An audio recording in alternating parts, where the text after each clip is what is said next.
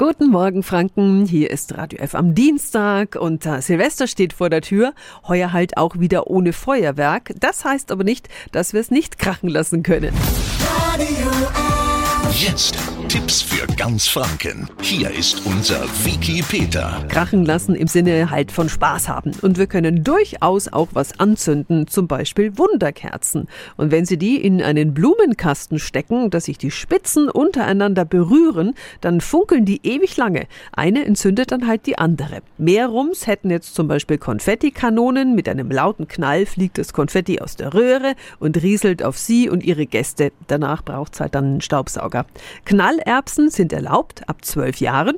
Es geht ja auch zum Beispiel ein nettes Tischfeuerwerk. Wer es mag, es gibt auch ein virtuelles Feuerwerk. Und wenn mittlerweile Konferenzen, Meetings und vieles andere online funktioniert, dann doch auch ein Feuerwerk. Fernsehen an, bei YouTube Feuerwerk eingeben und dann halt den Fernseher richtig laut aufdrehen.